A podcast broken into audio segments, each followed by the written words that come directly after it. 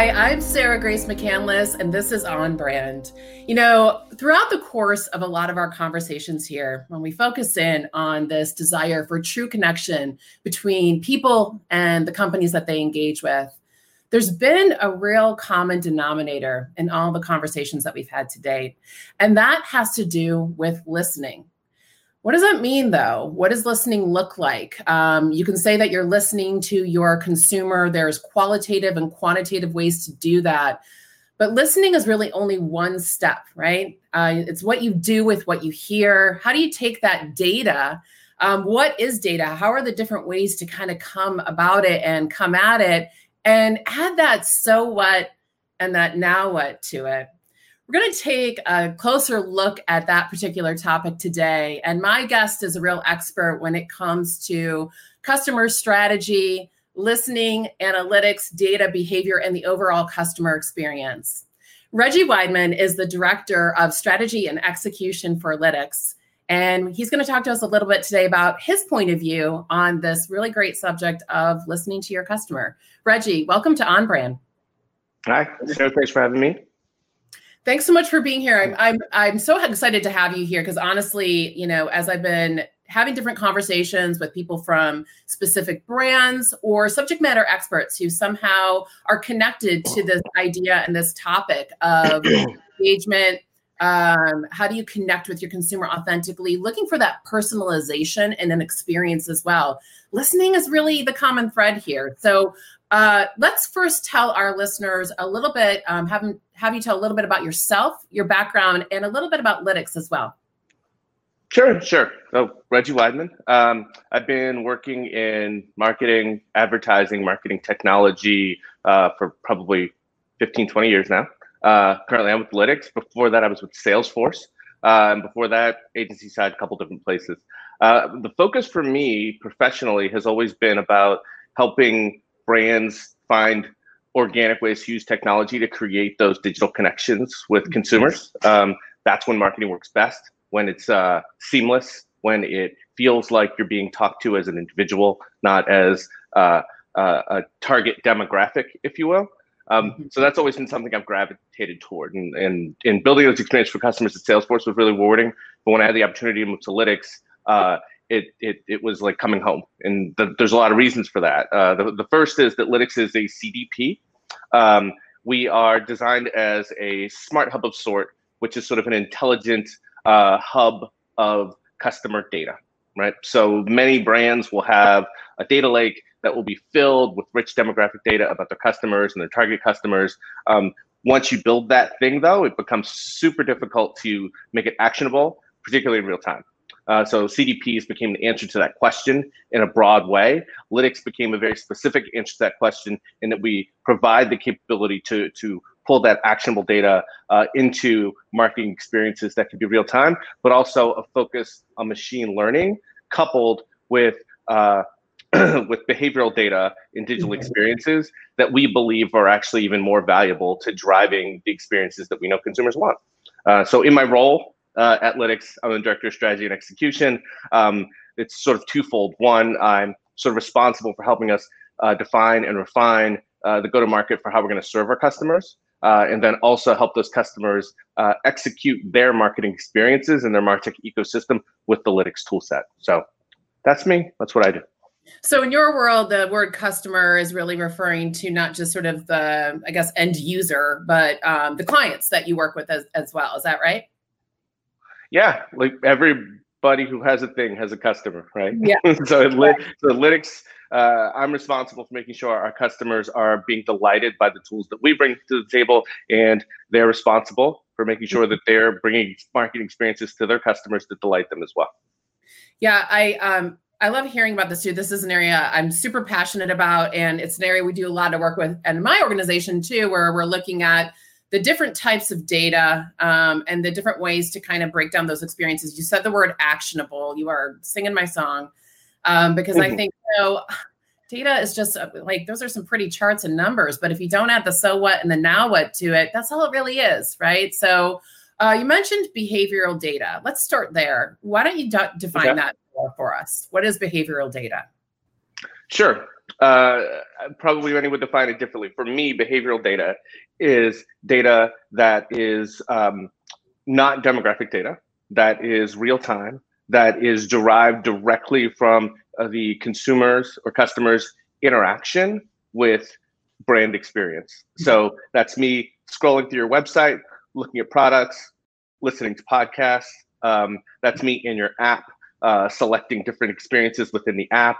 That's uh, the digital tools you might use uh, to track my interactions with a physical retail experience.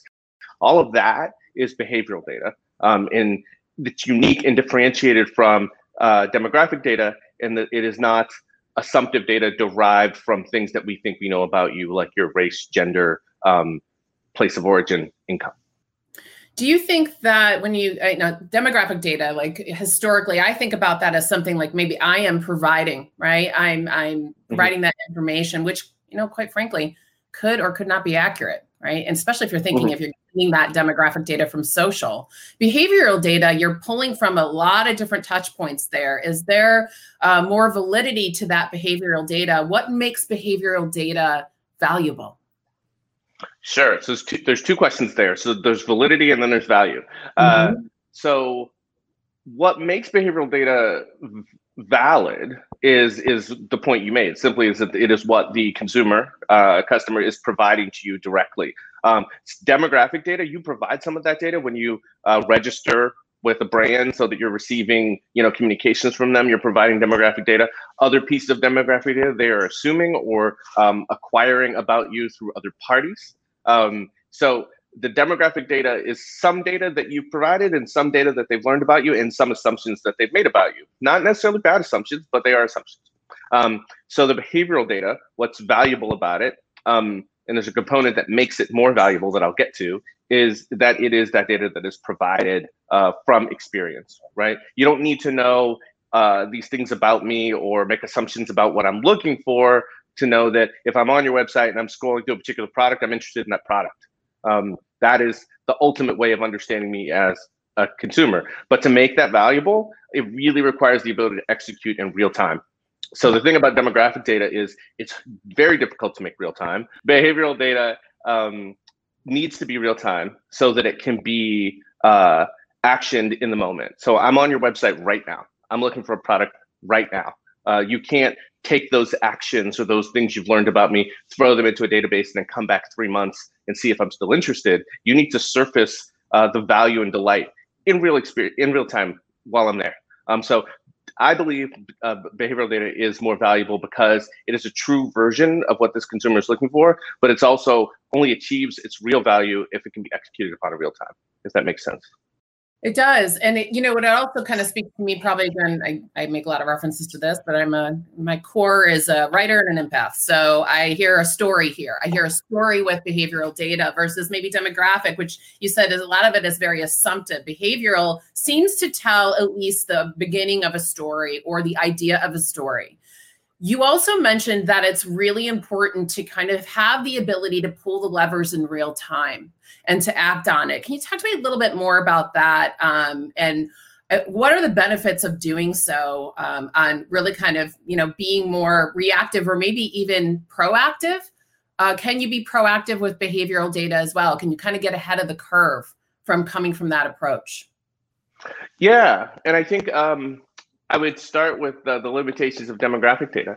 Uh, mm-hmm. So, if you think about demographic data, what you're creating when you create a demographic po- profile of a consumer is you are, in fact, creating a snapshot in time, right? You're creating a snapshot of who I am, what I look like, and what my interests were in the moment that those data points were acquired. Um, and of course, with AI, machine learning, you can extrapolate that to the future you know, I've worked with auto brands. You get somebody with a mid into a mid-sized car. It's easy to extrapolate that one day down the road you'll be able to get them into a luxury luxury SKU. Sure, that makes sense. But I'm changing in real time, right? I'm changing at every moment. I'm also doing something um, that we have a very difficult time accounting for, which is I'm often um, shopping for different interests. So I might be shopping for someone else right? So you're going to have all these different signals that tell you different things. And if you try to put place all that into a demographic profile, it's going to be really confusing. A thing that brands struggle with right now is what we call householding, which is understanding all the differentiated signals of consumers in one household right? They might be using the same iPad. They might be clicking on the same ads on Hulu, right? These are different people. You don't know who they are. So now there's this exercise of figuring out is this the mom? Is this the dad? Is this the child? Like, who should we be marketing to in this moment? Um, and they're working through those things. They're making progress. Um, but in reality, if we were focused only on behavioral, it wouldn't even matter. It wouldn't even matter if it's three people because I'd be surfacing interest based upon those behaviors in real time. And that is really the best way to market to consumers. Yeah, that's a great point. That makes a lot of sense too. I mean, it makes me, as you're talking, I'm thinking to, you know, I mentioned, uh, you know, the, our company, we do a lot of work around this too, because if you think about like, I'll just take the service part of a relationship and somebody's made a phone call or sent out a tweet to get help for something. You can look at how many, how long were you on the phone? How many interactions did you have to go back and forth? And that's one way to look at data. But the other kind of layer that we look at is is the why behind it. Why did you call? Why did it take 10 minutes to solve? You know we really look at the why behind that so we can improve that experience moving forward should it be something that repeats itself. Um, when you think about behavioral data and consumers um, how would you kind of describe what types of consumers are out there kind of as a first step as you start to approach behavioral data? Do they fall into buckets of sorts? And if so how would you define that types of consumers. Um, well, I think it's I think it's interesting. Um, from a demographic perspective, it's a it's a lot more straightforward. The the buckets are the volumes of data that you know about consumers, right? So here's the bucket of consumers for whom I have just an email address, right? They've opted into uh, my newsletter. Um, and then here are the bucket of consumers that I purchase history for, right? So they purchased with our brand. Um, they seem to have some affinity for our brand and they're ripe for repurchase. Um, and then here are the you know the buckets of consumers who are using our apps, and we have richer data about them, and they've opted into other experiences. And we're now building a, a full 360 profile of them. Um, from a behavioral perspective, uh, I would say that there aren't really buckets of consumers. There's more like buckets of opportunity, right? Mm. So if we're thinking about what we're going to do with behavioral data, um, we're using the signals from their behavior to define the real time opportunity that we should be exposing to them, right? Um, like one con- one conversation we had at the beginning of of last year was with uh, brands who were trying to figure out what to do uh, with COVID sensitivity, right? Should I be sending you emails about discounts when you're worried about your life, right? Um, mm-hmm. should I be sending you emails saying, "Hey, are you okay? We as a brand care about you." When you're not really affected you're not worried about this this this virus right? And so we talked about being able to uh, use their digital properties where most big brands had statements about covid on their websites right? Um, to see if consumers were were looking at that data if they were paying attention to that that, that those digital touch points on your site well, then those would be the customers that you would probably put into that bucket of um, covid sensitivity that they would have more affinity for the brand if we addressed the current affairs of the world in our marketing toward them. Whereas other consumers who just aren't paying attention to those things, aren't touching those things, don't seem to have any affinity. Let's just treat them like normal. Let's let's tell them things are on sale. Let's tell them when it's two for one, and that's that's the world they want to live in. And I think those buckets will change in real time. Like one day I may have, I may be very sensitive to what's going on in the world. The next day I may not be. Right. One day I'm a purchaser. I just want to buy my thing. The other, the next day I'm like, looking at things, but I'm worried about should I be spending this money because I might lose my job, right? I'm a different person every five minutes. And behavioral data allows you to acknowledge that fact in your marketing. Yeah, uh, you know, you mentioned uh, obviously the impact of the pandemic for the last year. I was thinking about that a lot because when we, I mean, think about the topic of behaviors, talk about something that is really impacting behaviors. Um, and I know I love what you said too. There were a lot of brands and companies that sort of reacted and rushed to the table or didn't react. You know, I spent a lot of time at the beginning of the pandemic doing some consulting on crisis management, telling people to pause, like do not send out these uh, emails or or promotions. It sounds very tone deaf. Um, yeah. So, so yeah, and you know, so you have to think about the change of behavior. So what we think about this last year and how our behaviors have changed some of it will be everlasting, right? Um, and some of it will go back to maybe not the old way or a different way, but a more familiar way. Um, yeah. what do you think will kind of stay? What's temporary that maybe we can learn from? I mean, what are, what are your thoughts on how this has impacted our behaviors in the last 12 months or so? I think the difference with purpose driven uh, marketing is that it is a real commitment. Like, mm-hmm. this isn't like new Coke versus old Coke. Like, oh, it's not working. We'll go back to the old thing. If you make a commitment, you know, there are brands who last year made a commitment to equity, to Black Lives Matter, um, to diversity and all of these commitments that they've made they, they, aren't things that they can just leave out there as sort of a branding or marketing exercise and then move on to the next thing um, uh, consumers uh, particularly millennials will be responsive to that and if they feel that the brand has betrayed these ideals that they expressed during a time of crisis uh, it will affect their relationships with those consumers so i think it's going to be really interesting that we're not going to be able as brands to make sort of slapdash decisions like, oh, this thing's happening and people are upset about it, so let's release a statement. It's going to have to be, if we're going to do this, what's next and how to just become part of our brand and how we market.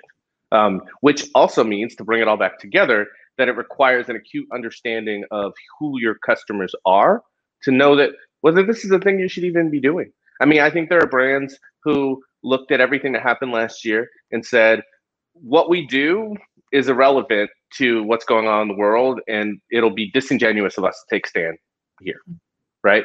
Uh, and there are other brands who stood up and said, you know, um, we're affected by this. Our employees are affected by this, and we, and we want the world to know that that we want to make a difference here, uh, and that just can't end when people feel better about things, right? It has to be sort of a, a lifelong commitment for a brand if such a thing can exist. Yeah, I think that's a that's a really good point. I mean, I you know um, I think that's something when we think about behaviors that will change too. There were brands that were directly impacted. There were brands that had to pivot in order to survive. There were brands that actually weren't really impacted one way or the other. Um, I was actually thinking about like if I think about behaviors that have changed, one thing that really comes to mind for me is um, fitness or movement or exercise you know, I mean, I was somebody who spent eight hours a week in my dance studio. Well, it wasn't my dance studio, I wish, but the dance studio I go to, you know, I was in yoga. I was in a local um, spin studio as well. And speaking of that, I mean, you look at something like Peloton, right? That mm. just skyrocketed. I was just listening to, and and you know what's happening with them too. What's so interesting is not only did they kind of thrive and rise during all of this even more but they innovated you know now they are getting into sort of the music area doing um, exclusive deals with beyonce and i just heard this morning about um, you know having original tracks or cuts that are going to be sort of a you know a music source so it's just really interesting to kind of hear about these innovations. Is is there a brand that comes to mind for you? Not necessarily anybody that you work with but just maybe from a consumer standpoint that you think is uh, using behavioral data really well? Yeah i mean there are quite a few. I th- so i think i love the peloton example um, mm-hmm. because it is actually a great example of how you're taking uh, demographic data and real-time behavioral data right from from from this fitness experience and combining it to create these unique experience for consumers uh, and what i love about what they're doing is they're doing something very similar to what we've seen for one of the brands i'd talk about which is netflix right mm. um, they're paying mm-hmm. attention to the real-time behaviors of consumers using their tools and they're, they're responsive to that like they it's well documented that pretty much all of their platform development or all their the, the, their content development is just based on algorithm, right? What people are looking at, what people are talking about, what people are interested in.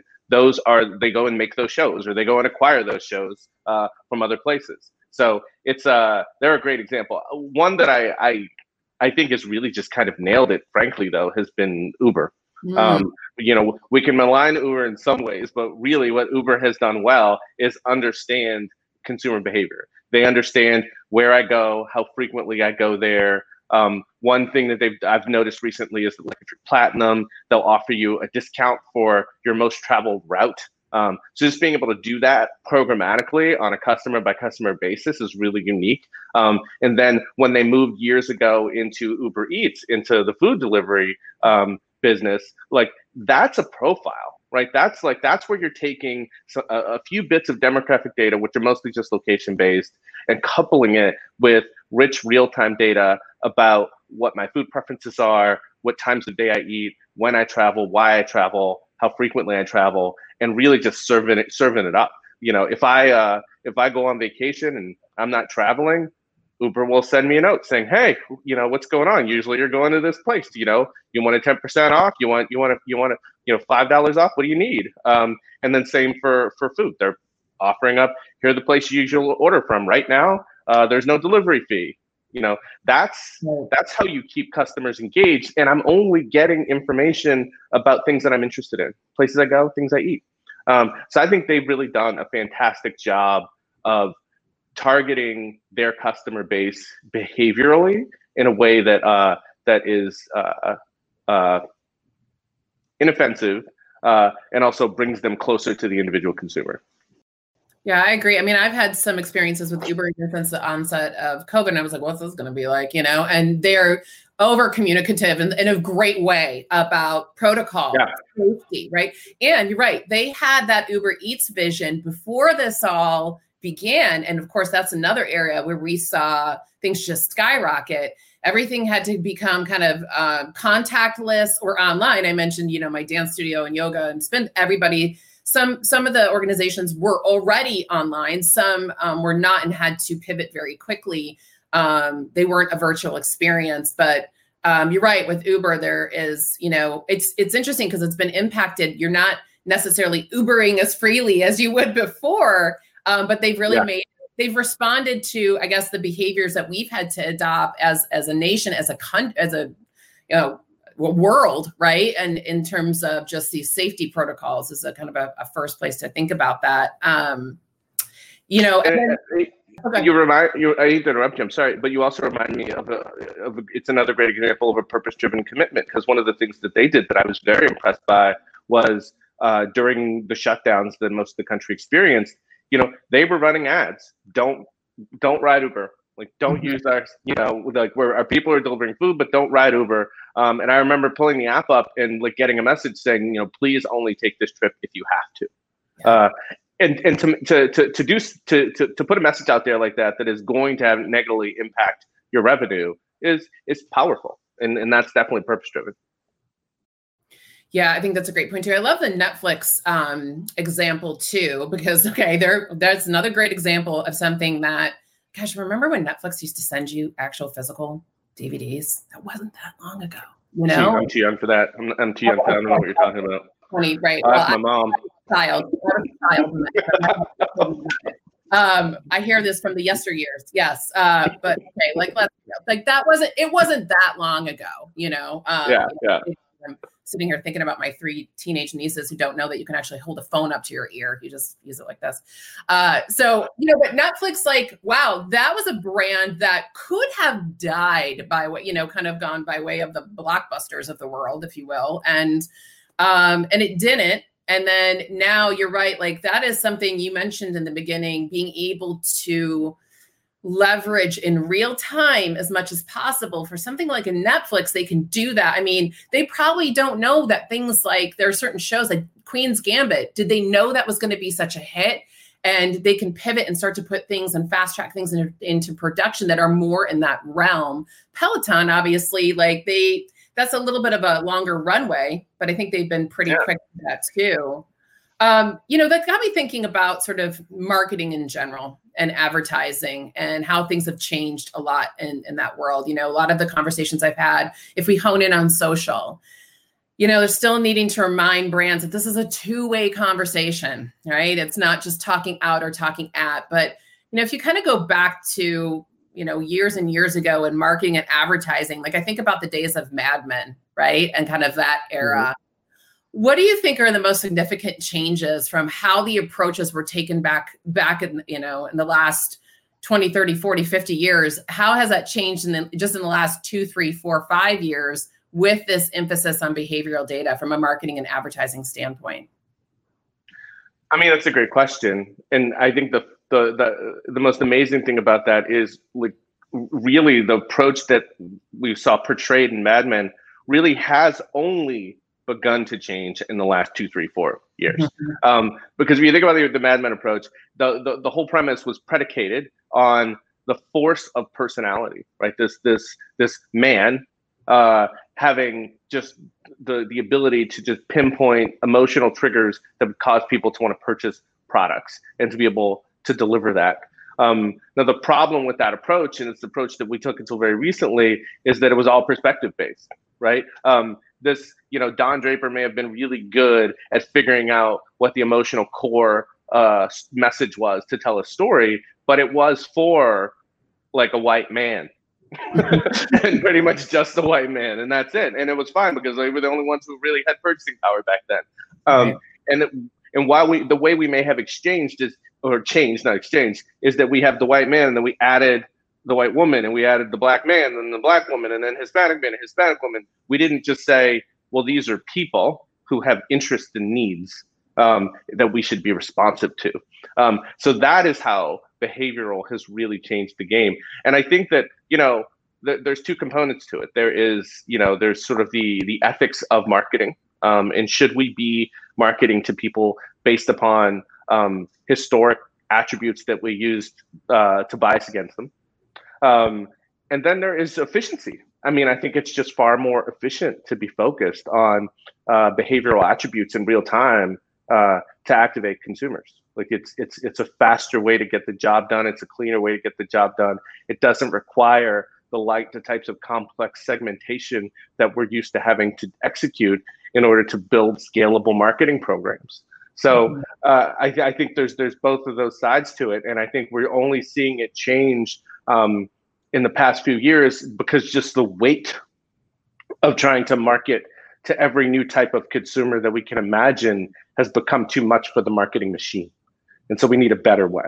And I think artificial intelligence machine learning allowed us to scale a little bit more, but making the commitment to behavioral is, I think, the thing that makes that scale really take off. You know, I'm thinking about um, the whole Don Draper philosophy.